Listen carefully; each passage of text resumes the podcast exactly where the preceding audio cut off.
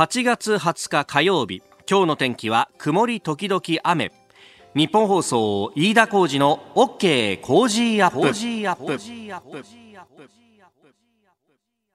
朝6時を過ぎました。おはようございます。ニッポン放送アナウンサーの飯田浩司です。おはようございます。ニッポン放送アナウンサーの新行市佳です。この後8時まで生放送飯田浩二の OK 工事アップお送りしております。あの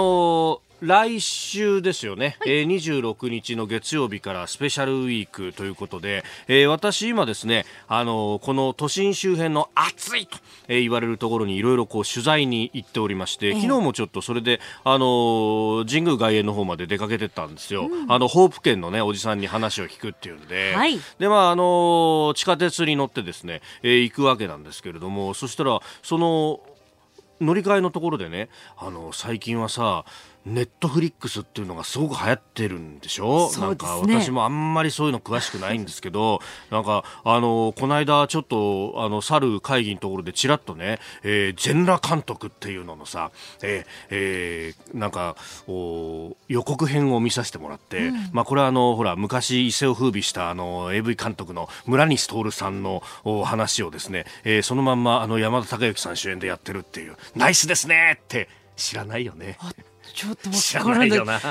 ぱりここにジェネレーションギャップがあるな。ダイヤモンド映像って言われても知らないよね。えすみません。朝からそんな話をする。その意図でしたわけじゃないんですけどそのねネットフリックスでまああの地上波と違ってあんまりこうね規制がそんなにないからいろんなものが見られるぞっていう広告があったの、うんうん、でそこにねあのいろいろコンプライアンスも厳しい世の中でネットフリックスなら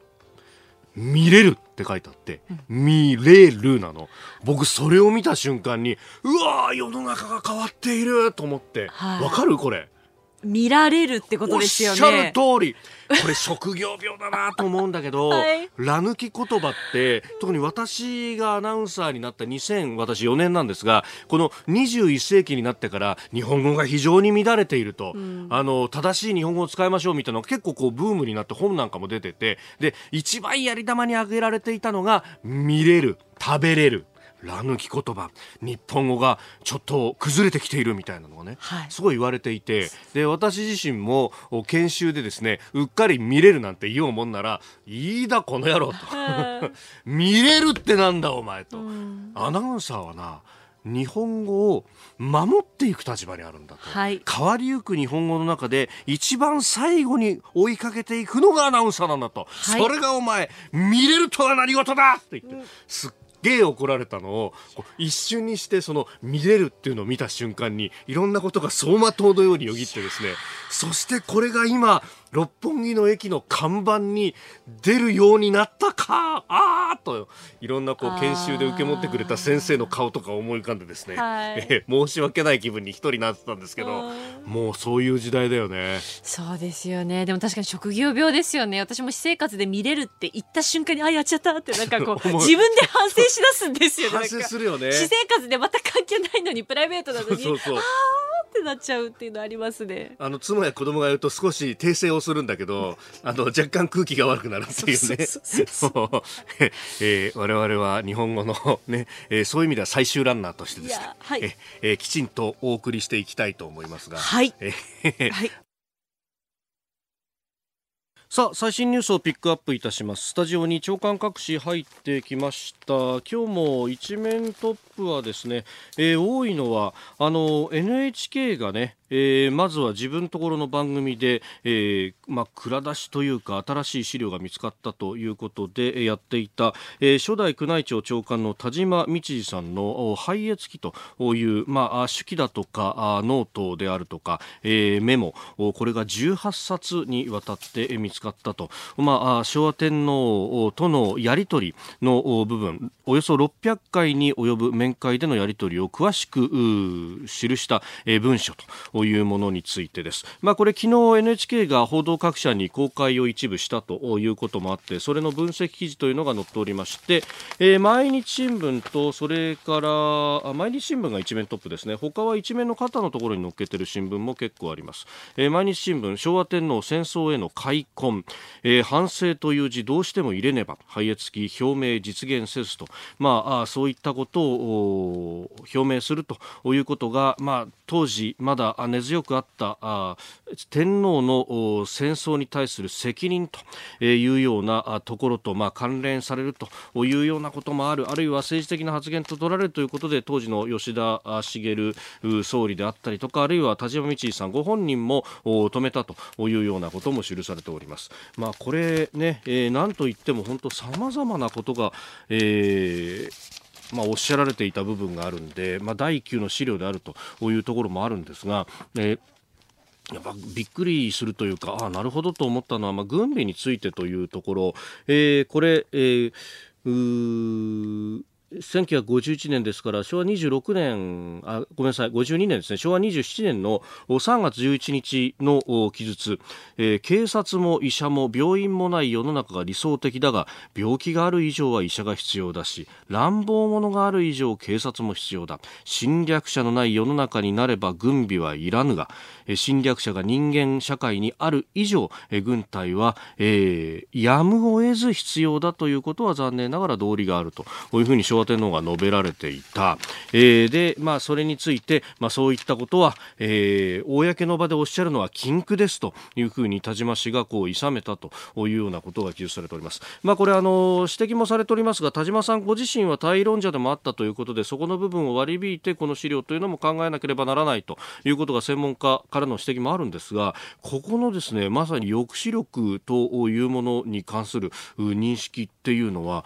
あなるほどそうだよなというところが非常にあってそれは結局戦争しないあるいはこう先の大戦の反省にもこう乗っ取って反省に立ってというところっていうのが、えー、全く軍備をせず丸裸でいるということだったのか、それが反省なのかっていうのは、確かに、えー、戦後すぐの段階でも、そういったことを考えている人もたくさんいて、そして、えー、昭和天皇ご自身も、まあ、あこの国を、まあ、1945年の8月15日あるいは9月2日までは、えーこう最終的にこう自分の背中に背負っているというやっぱりその責任であるとかそういったものから考えるとどうやってじゃあ守っていったらいいのかっていうところを非常にリアリズムで考えていらっしゃったんだなということがよくわかりますしまあそういったした部分で一度作られた憲法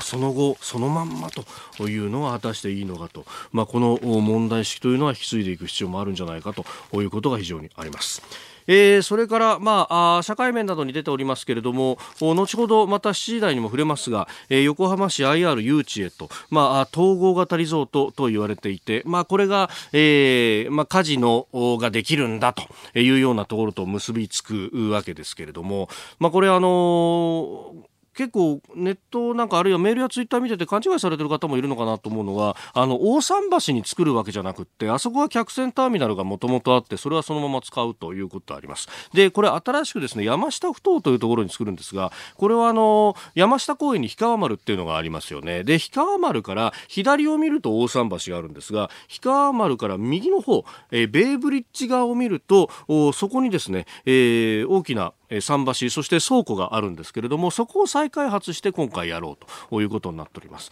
まあこれね、えー、外国人観光客誘致とかいろいろこう狙いもあってまあ一方でそのギャンブル依存症とかうんぬんという話もあるんですけれどもまあこれ、えー、日本人に関しては入場料を取るぞとか、えー、もうかなりね高額のものを取るということも言われておりますしまたいろんなカウンセリングなどもやるということもある中でまあ日本には他にも様々なギャンブル、まあ、ギャンブルと法律上は言えないんだけど、いわゆる遊戯施設だって、それこそ駅前にもいっぱいあると、私あの、外国人の方、そんな知り合いが多くないんですけれども、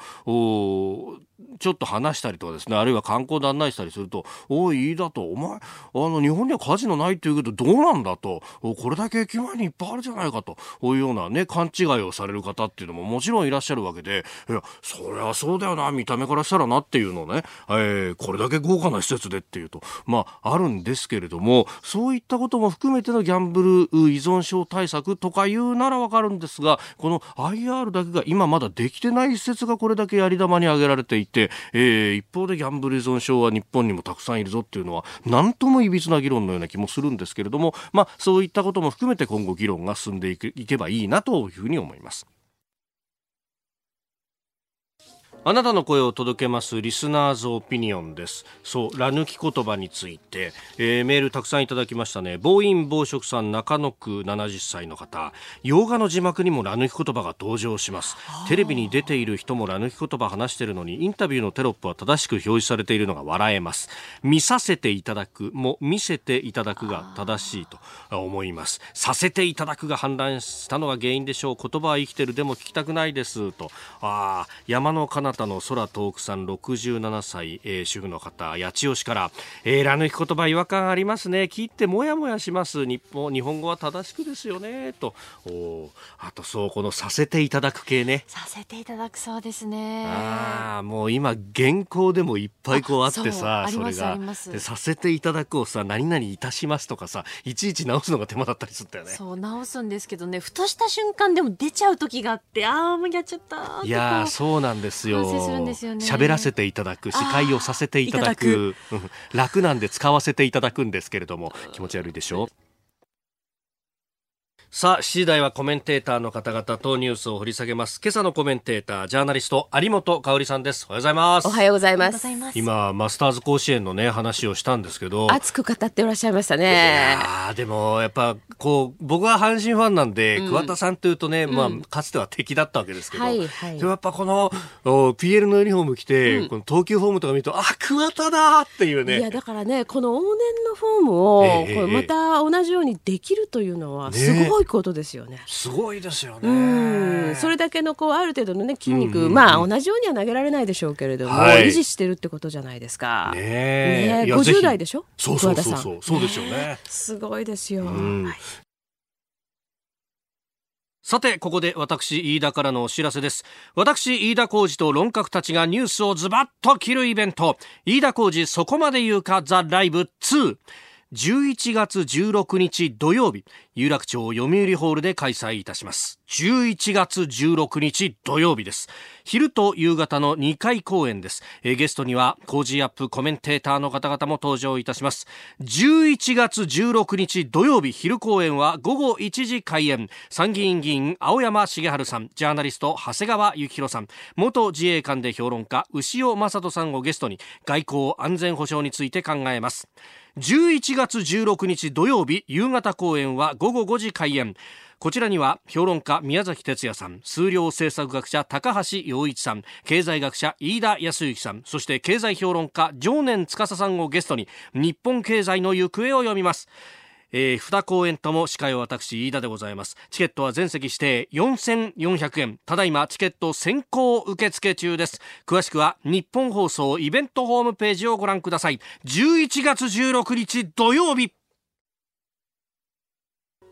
8月20日火曜日時刻は朝7時を過ぎました。改めましておはようございます。日本放送アナウンサーの飯田浩二です。おはようございます。日本放送アナウンサーの新業一華です。あなたと一緒にニュースを考える日本放送飯田浩二の OK 工事アップ。7時台はコメンテーターの方々とニュースを掘り下げます。今朝のコメンテータージャーナリスト有本香里さんです。おはようございます。おはようございます。有本さんには番組エンディングまでお付き合いいただきます。では最初のニュースこちらです。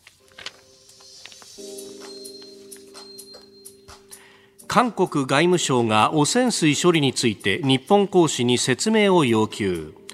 韓国外務省は昨日日本大使館の西永智文公使を呼び東京電力福島第一原発から出る汚染水の処理方針や放射性物質トリチウムを含む処理水の海洋放出に関する事実確認と説明を求めたと発表しました。西永公使は日本政府の立場を説明し韓国政府の立場を本国に報告すると伝えました、まああのー、一応原子炉のね、はい、えー、まあ、デブリと呼ばれるその溶けてしまった、えー、えー、燃料などの塊をこう冷やすために、こう水を循環させてるわけですけれども、こうそれをね、えー、汚染水と呼びますが、処理をしてほとんどの各種は取り除いてこの記事にもある通りトリチウム水とい。うものを、はい、そうね、まあ、だから事実上無害ということで、うん、理解でいいと思うんですけれどもね、はい、まあこれはだから非常にその例えばねその安全性を本当に懸念したというよりは、はい、政治的な駆け引きでしょ。うん、うん、まあ平たく言えば嫌がらせですよね。うん、うんこれ、これをまあ理由として、その渡航のね、うえー、韓国人の日本への、渡航に関しても、まあ注意が必要だみたいなことを言ってみたりとか。あとまあなんか韓国人の8割がなんかもう日本に行かないと。はい。いうふうに言っている、うんうん、でもなんか実はこっそり生きていて、はい、えー、でも SNS にも上げられないと、えー、ね、要するに責められるから、うん、まあ、この空気っていうのはむしろね韓国にとってよくないんだと思いますよ。まあ、人様のねお国のことですから別にそれはこちらがあのー、心配して差し上げることじゃないんですけどね。はいただやっぱりその、まあ、オリンピックに影響が出るんじゃないかとかですね、えー、あるいはその一部日本の政治家はこれで韓国からの観光客減ったらどうするんだとかって言ってる人もいますけどね、うん、まあ、日本側としてはあなんていうかなこれを一つのきっかけとしてね、はい、えー、やっぱり観光政策日本の観光政策も見直した方がいいと思いますね。あの今800万人ぐらい韓国からあお越しになってるんですよね。えー、はい、でかなりの部分が LCC で来る方が多い。格安航空会社。えー、格安航空会社。でこの最近ねまあやっぱり LCC の運休とかですね減便、はい、まあこれかなりその相次いでるわけですけれどもね。うんうんうん。まあ、変な話、はい、その LCC で、えー、来られる方があ別にそのありがたくないわけじゃないけれど、えー、えー、と日本の観光政策を今後考えていく上では、はいそうじゃないお客様ね、うん、LCC で来るのと対極になるような人たちをもっと増やしていくっていうことも重要だから、うん、まあ考え直すきっかけにしたらいいんじゃないかなというふうに思います。うん。まあ、有本さんね、うん、あのかねてからその、まあ、とにかく量を求めるっていう 日本の観光政策に対しては非常に警鐘を鳴らされてましたよね。そうなんですよね。だからやっぱりまあこれは一つの機会だなというふうに思うということとね、それからやっぱりこの日韓関係はまあまあ今いろんな形でねこの悪いんだ悪いんだと改善しなきゃいけないんだって言うけれども、私はむしろねやっぱり問題が今まで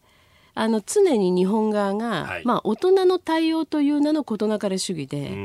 全部先送りしたりあるいはその本来の問題を隠してきたわけですね、はい、これやっぱりここに来て吹き出してるっていうことだから、うん、全部吹き出したらいいと思いますよ。ね、まああの他の国々を見ても隣国で仲いい国っていうのはそうないんだって話もね、まあ、ね。ありますもんね。まあ、それもあるし日本の場合はね、えー、やっぱり嘘で解決してきたっていう歴史があるでしょ、はい、これをやっぱり今改めるべき時かなというふうに改めて思いますよね。とにかく日本が頭下げればいいんだ悪かったんだ、反省するんだって。ですね、うん、それはやっぱり問題があるんだろうなと思いますしね。それからね、はい、さん。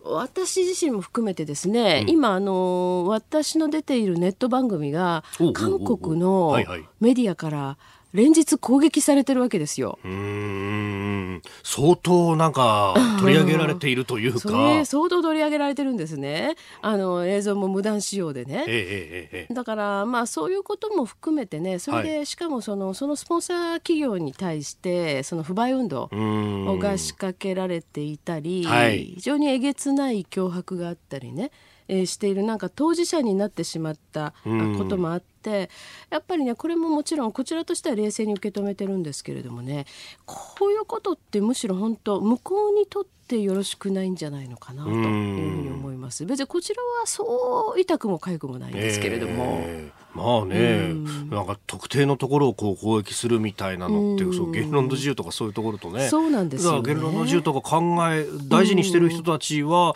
じゃあなんでこの件に関してはってそう黙ってるのかなというようなことで、まあいろんなね日韓をめぐるこれまでの矛盾というのが全部出てるということですよね。はい、おはようニュースネットワーク。東京有楽町日本放送キーステーションに全国のラジオ局21局を結んでお届けいたします。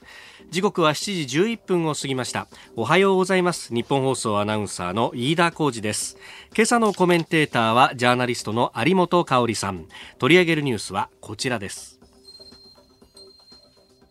アメリカが中国のファーウェイの締め付けを強化。アメリカ商務省は19日安全保障上の懸念を理由にアメリカ企業による輸出を禁止する取引先のリストに中国通信機器最大手ファーウェイの関連会社46社を新たに追加したと発表しました。米中貿易摩擦が激しさを増す中アメリカ政府がファーウェイに対する締め付けを強めた格好です。えー、6月 G20 に合わせて、米中の首脳会談がありました、でファーウェイの締め付け一部緩和なんていうね、うん、えー、話が出て、うん、でまあ、これで少し緩むのかみたいなことがあったんですけれども、うんうんうん、まあ、あその話の路線とはちょっと違うところに行っていると。そうですね、うん、あのまあ、この米中の、おまあ、貿易戦争と言われるものですけれどもね、まあ、実際は貿易戦争以上のものだけれども。はいこれその緩むのかっていうね、なんだか分かんないけど、まあ、日本側のねあのメディアの伝え方っていうのはその緩むことをどちらかというと希望してるのかなっていう伝え方なんですけど、はいうん、全くそういう流れじゃないですよね。でこれやっぱり第4段階っていうんですかね、はい、あのかなり幅広い製品のところにもう踏み込むとい。うことをはっきり宣言してますよね。完全に関してね、うんはい、完全に関してはね、ですからまあこれは本当にやるところまでやるんだなというところだし、ただこの段階的に進めてきているその関税をねあの、まあ、引き上げていくとい。うこととは別に、ファーウェイに関しては今飯田さん読んでくださったニュースの冒頭にあったようにね、はい、安全保障上の理由っていうことですから、これ貿易問題とはちょっとやっぱり筋が違うところで、はい、えー、もう完全にその懸念どころか、うん、やっぱり排除せざるを得ない相手っていうことですよね。そもそもこの安全保障の懸念を理由っていうことになると、はい、WTO 違反でもなんでもないわ、うん、上に、ねえ。ー、実際に、えー、まあいろいろとそういう報告が上がっていると。だから通商の問題というのとは次元が違うんですよね。あのその点では今のね例えばその日韓の問題とも共通していて、はい、ねこれやっぱりその確かにあの日韓関係がいろんなことがあってった流れの中で見るから、うんうん、あ結果的にはね、はい、えー、韓国に対して日本があ報復的対処したというふうに見られるけれども、はい、実際怖くないですか、うんうん、大量破壊兵器にねすぐその,、まあ、その材料になるような物質がね、はい、すごい大量に要するに、まあ、発注が来て、うん、で送り出しましたけどどこ行ったか分かりませんっていうのはね、えー、これはその、まあ、さっきの問題とも共通しててですね、はい、これ韓国にとっても脅威じゃないかと思うんですよ。本来的にはね、うん、だからそういう点ではこの、まあ、貿易という手段を使って、安全保障上の脅威が増していくと。いう状況はいかにしても避けなければいけないですよね。まあそのための枠組みルールっていうのはいろいろ作られてるわけですもんね。はい、そうですね。それとまあそうは言うものの、はい、やっぱり今米中関係で、えー、もう一つ大問題があるのは、はい、やっぱり香港での動きですよね。これに対してアメリカがまああの実際ね水面下の動きはわかりませんけれども、えー、まあどういうふうにえー、最終的に動くのか、はい、でトランプ大統領はあちょこちょことこうツイッターでねい。ろんなメッセージは発しておられますけれども、はい、なんかあの自分に対してねえー、香港の件でクレームしてくる人がいっぱいいるんだと、うん、つまり何とかしてくれっていう話だと思うんですけれどもね、はい、これだから本当に、あのー、たまたまねこの、えー、先週末の、うん、動きはね動きとしては、はい、割合、えー、特に大きな問題にならずに。170万人のデモ。すごいですね。ねまあ、これは本当に現実に起きてることかっていうような映像ですもんね。すごいですよね。えー、もう大通りを埋め尽くして、はい、でその人たちがしかも整然とゴールまでたどり着いた後。うんね。帰るっていうね。うん、ね帰って。そうだから香港中がこう人の波でそうですよね、えー、ずっと現れたみたいなね感じでしょ、うん、だからまあそういうようなことが、はいたびたび行われている、うん、で時にはその非常に緊張が高まったりね、はい、あのー、まあこうさ、うん、怪我っていうんでしょうかね、うんうんうん、まあ、そういうものを追っている人もいるという状況の中では、はい、やっぱりこれからこのアメリカがこの問題にもどういうふうにこう牽制を加えていくかっていうところはもう重要ですよね。まあ、香港との、ね、境のところの深センで、うん、えー、人民武警が激しく、まあね、えー、訓練とかをやっていて、その模様を報道陣に撮影するのも、まあ、黙認しているという状況があって、プレッシャーが出てきて、まあ、見せてるわけですけれどもね、だからね。で、来週には、あの、全人代の常務委員会があって、はいはいえー、でそこでひょっとすると、うん、その、お何らかの決定が下されると香港基本法の18条には、常務委員会が、はい、えー、動乱なりなんなりという決定を下せば、うん、中国共産党の法律が、うん、えー、香港でも適用になできる。だからつまりその本当にこう分水嶺というかね、はい、そういう場面を迎えるかもしれないわけですよね。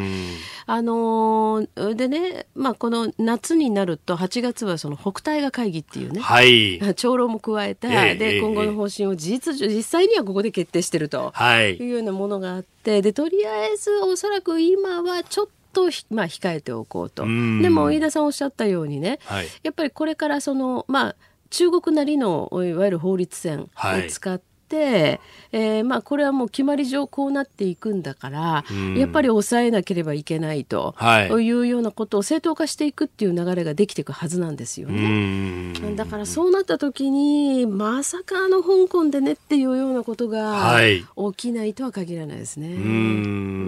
まあボルトンね補佐官などが、うん、いやアメリカ人は天安門忘れてないんだと、うん、言ってますよね。ね、うん、アメリカは結構こういろいろ言ってると、であの台湾も蔡英文総統がその亡命に関しては個別的に対応するんだと、えー、そうですね。あの受け入れるっていうことを言ってますよね、えー、日本だけがこれお盆休みのまま。だんまりですからね。えだんまりだしね、はい、まあ実際本当にそういう真意かどうか分かりませんけれども、えー、今年の夏もその靖国神社に閣僚の参拝がなかったと。なかったですね、まあ、今の閣僚の顔ぶれ見るとね安倍総理以外は、まあ、ほとんどもともとあんまり参拝に興味ない人が多いからそうなのかなと思うんだけれどもね、はい、その、まあ、報道は害して、はい、要するに中国側に配慮したんだというふうに言ってますよね。えーえーえつまりその来年には習近平国家主席をまあ、ゲストとして迎えるとい。う流れ、はい、つまり日中関係を、うん、正常化していきたいからなんだっ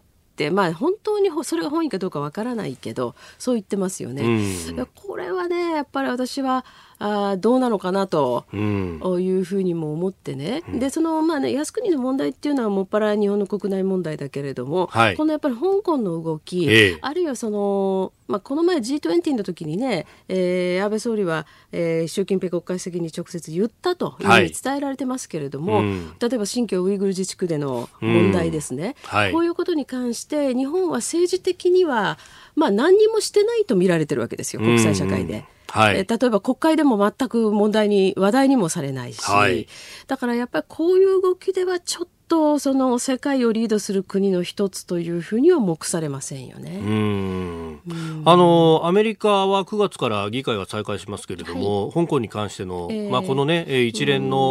逃亡犯条例に関わった人を制裁するとか、はい、そういうような、えー、具体的な動きをね、えー、見せてますよね。それからあの台湾に関して言うとね、まあ、ちょっとその、私実は、えー、来週台湾行くんですけれども、あそうなんですか、うん、あのーまあ、蔡英文総統としては、うん、まあ、あの彼女は非常にそのそういった正義感は強い政治家だから、はい、あんまり変なふうには受け取りたくないけど、うん、でもねこれやっぱり香港の問題に関して積極的に取り組むことが今、はい、来年の総統選に向けても非常に有利に働くんですよね。えー、だから、まあ、そういう点では台湾情勢にも大きく影響を与える事柄になっていますから、はい、まあ、日本としてはね、やっぱりその、まあ、台湾との連携も今後もっと強めていかなきゃければいけない中で、うん、この香港の問題を、まあ、どんなスタンスでいるんだと、はい、これ政権だけじゃなく政府だけじゃなく、うん、日本の例えば国会、まあ、議会ですね、えー、むしろ議会なんかがねこういうのを思い切った声明出せばいいと思うんですけれどもね、うん、人権を守る議決っていうのを出せるはずですよね。うん、そうなんですよ。それからやっぱり人権と自由とね、はい。まあ、こういうものについてね日本の政界から全然声が発せられないっていうのはもう極めて残念ですね。うん。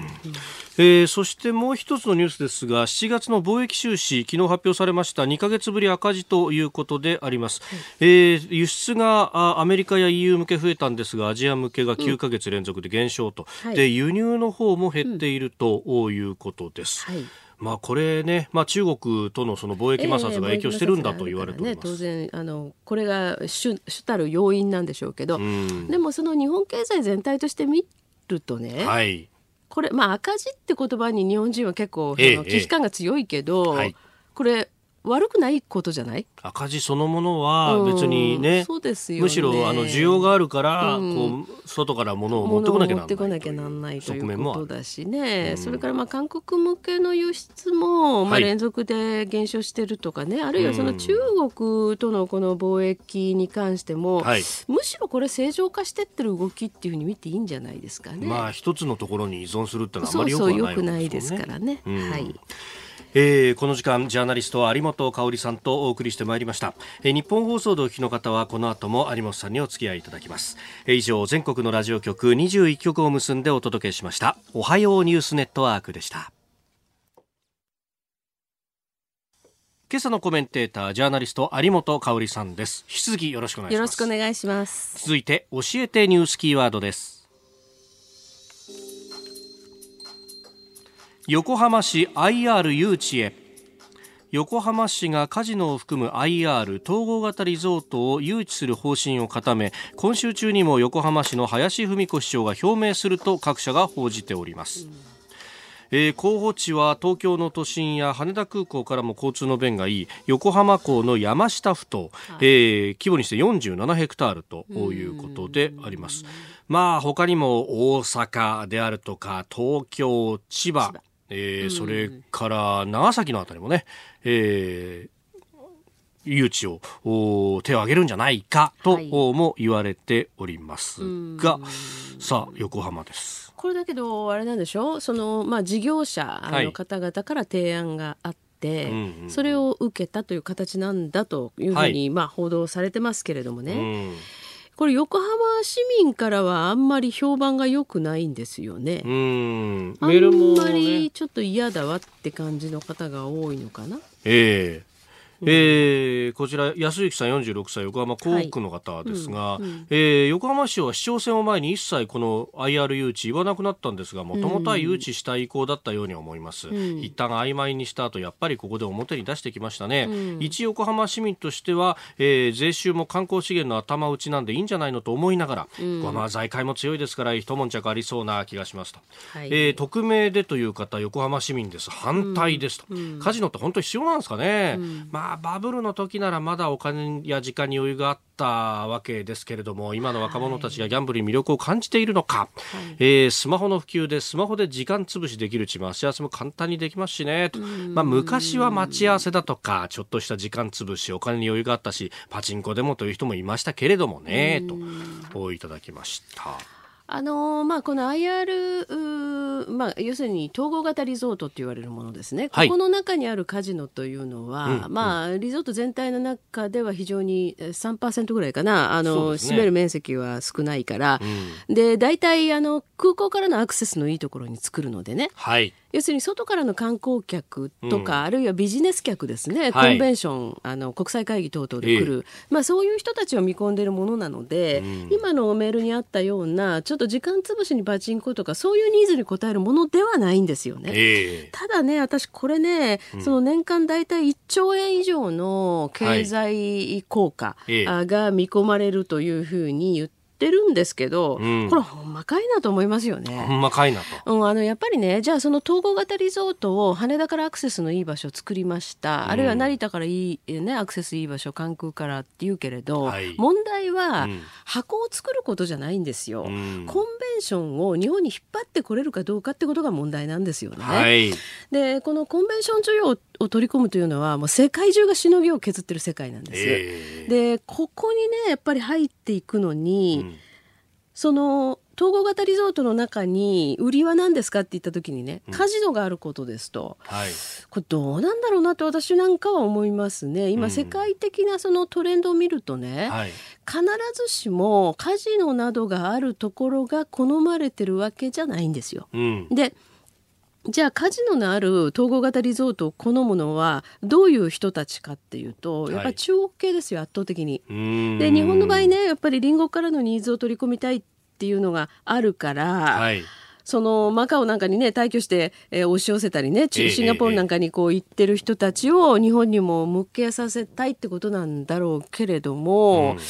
それは思うようにいくのかなというふうにも思いますね。それからその横浜さっきのね財界がっていうお話ありましたけどね、はい、まあ財界っていうのともちょっと違うかもしれないが、うんうん、あの一部やっぱり反対を表明している団体も出てますよね。そうですね。まあ公安関係であったりとか。うん、はい、そうですね。はい、だから、うん、あの本当にねその IR リゾートなんだと、うん、つまりカジノじゃないんだ博打場じゃないんだっていうことをやたら言うんだけれども、じゃあじゃあその統合型リゾートっていうのを作ってねその売りをカジノにするっていう作戦が、果たして私今時いいのでしょうか？それ。あの、いいっていうのは例えばビジネス的に見てですよ、はい、本当にいいの？っていう調査は誰がしたんですかねってところなんですよ。だからね冒頭の話題とすごく関連するんだけれども、はい、日本の観光政策ってもうめちゃくちゃ安易な方向に流れてる懸念が私はありますね。数の追い求めであったりとか。そう。なんかこうねあのわーっと人が動いてるからあカジノいいんだ。マカオに行ってる人たちはこっちにもとかね。シンガポールに行ってる人の流れをこっちにもとかね。どうなんだろうねそれはというふうに思いますね。ね。マカオ見てると中国の経済が左前になってくると一気に人がいなくなったりとかしますからね。えー、横浜市 IR 誘致へ今日のキーワードでした。さあメールツイッター様々いただいておりますね。あのお天気も心配なんですが花々さん多摩市の方今日昨日の夜の落雷。え我が家のマンションは小高いところなんで割と雷が落ちるらしいんですよ。稲妻が向かいの建物にまっすぐ降りてきたと思うと何とも言えない音。ドスンビシャみたいに完全に落ちたみたいな初めての体験で怖かったですと。これ至近距離に落ちると本当怖いですよね。そうですね。学生時代に一回外歩いてて至近距離に落ちたみたいな、えー、なんか目の前真っ白になるようなことが。うわ。いやさすがにそれはなんかちょっと腰を抜かしたような感じがそうでしょうね。えー、びしょ濡れになって方法の手で家に逃げかかった覚えがありましたが、まあ雷もね情報などを取り入れながら注意してください。はい先週から熱くお伝えしておりますが今週は今週で熱くてお得なスペシャルウィークのお知らせです。先来週の飯田浩司の OK 工事アップは中国韓国北朝鮮緊張の夏激論ロックゴー。暑い夏に緊張が高まっている中国、韓国、北朝鮮、そして香港などのニュースについて、コメンテーターはもちろん皆さんからの意見を交えながら激論しようじゃないかという企画です。あれ？いつもと同じじゃんと思っているあなた、そんなことはありません。プレゼントがすごいんです。はい。ご意見や感想をメールやファックス、おはがきで送っていただくと、その日に届いたすべての中から、うん、今月実施している松井家のカレーを毎日3人の方に、さらに千葉の美味しいお米5キロを20 10人の方にプレゼントします。5日間で100人、なんと500キロの大放出です。暑い夏をカレーで乗り切りましょう。はい、そして6時15分頃からのモーニングライフアップでは私だが暑くてたまらない場所に突撃した模様をご報告いたします。月曜は暑さには自信があるというクリーニング屋さん。火曜日は新国立競技場すぐ近く、千駄ヶ谷のラーメン屋さん、ホープンさん。うん、え他、浅草の人力車、えー、さらにスタジアムのビールの販売員さんなど、暑くてたまらない人にインタビュー、熱い話を聞いて進んでください。来週の飯田浩二の OK 工事アップは中国、韓国、北朝鮮緊張の夏。激論ロックゴー。お送りしております日本放送飯田浩二の OK 工事アップ。お相手私日本放送アナウンサー飯田浩二と。新業一華がお送りしています。今朝のコメンテーターはジャーナリスト有本香里さんです。引き続きよろしくお願いします。よろしくお願いします続いてはここだけニューススクープアップです。この時間最後のニュースをスクープアップ。イランが解放の石油タンカーめぐりアメリカに警告。イラン外務省はイギリス領ジブラルタル自治政府に拿捕されその後解放されたイランの石油タンカーについてアメリカがタンカーの拿捕を試みた場合に重大な結果を招くと警告しました。えー、またイランの有力議員はタンカーが目的に到着するまではイギリスの危機は続くとも述べております、まあこの解放をめぐってもねアメリカはやめてくれっていうふうにも言っていたんですが。そうですね。うん。まあ、このね、えーと、この一つの事態ということもあるけれど、やっぱり今、日本に問いかけられてるのは、一応アメリカはその有志連合という言い方をしてるんですけど、はい、でも、有志連合っていうイメージ、言葉のイメージよりも、うん自分たちの国のタンカーは自分たちで守ってねっていう話じゃないですか、はい、まあ、早い話。そうですね。で日本の場合は、えーとまあ、このホルムズ海峡という、まあ、世界最大の難所ここを通る船というのが、はい、まあ、ほぼ日本のエネルギーを支えてるって言っていいわけですよね。えー、あの原油関係が大体日本の場合9割近く中東から来る、うん、で、はい、そのうちその、まあ、9割近く中東から来るタンカーのうちの、えー、さらに、えー、85%ぐらいかな、はい、が、えー、ここ通るわけですよね。うんうんうん、だから、まあ、これを守らないっていう考えはないですよね。はいにもかかわらず、うんええ、最近のまあ調査だと世論調査ですね、うん、6割近い人が有志連合参加は反対であると。はいホルムズ海峡に、まあ、自衛隊を送るなと。ね、自衛隊を送るなと。うん、まあ確かにね、あの、自衛隊今の体制のままホルムズ海峡に送って、、はい、えー、不測の事態が起きた時に対応が果たしてできるのかとかですね、あるいはその自衛官の人たちに過度なその負担がね、はい、えー、いくんじゃないかっていうこの懸念はありますよ。だけど、はい、送らないって選択肢私は正直言ってないと思う。うん。だって、まあ、今のアメリカのトランプ政権はじゃあアメリカがね、うん守ってあげますよ日本の単価もって話になりませんからね。えー、えー、うん、そうですね、うん、まあそうなると、うん、まあ周りは守られているタンカーなのに まあ日本に関係するタンカーだけは、はい、ある意味丸裸でこうそう航行しなきゃいけないということになりますからね。それいいんですかねという話でしょ。そうですね。でタンカー一隻あたりね、まあ、今すごく大型化してると言ったって、はい、まあ、それずっと中東から油運んでくるけれどもその一隻分っていうのが大体日本全体のその賄われる原油の1日半ぐらいなんですよね、うん、2日分持つかどうかなんですよ。はい。だから一隻仮にねやられても結構なダメージなんですよね。うん。まあ他からっていきなりはいきなりはちょっとやっぱり無理でねでまあ確かにこれもね、うん、備蓄大体3か月分ぐらいって言われてますよね。はい、でこれでやっぱり長年の実は懸案で、はい、なんでいつまでも中東依存してるんだってことはずっと言われてきました。はい、でそれはまあ例えば今はいろんな選択肢も若干増えてますよね。あの例えばシェールだとかね。はいだけど、まあ、そうは言ったってそれもいろいろと問題はあるし、うん、それからエネルギーというのは、まあ、イコールその価格ですよね、はい。えー、あとはまあその自国に仮に、えー、資源があるとしても、まあ、それはできるだけ温存して、うんはい、外から安定的にしかもコスト安く買えるんだったらそれ買うっていうのは一つの考え方だから、うん、中東から買うのはいいんですけれども、はい、でもやっぱりこれだけリスクが顕在化してくるとね何にもそれ対処しないっていうのもおかしな話でしょう、う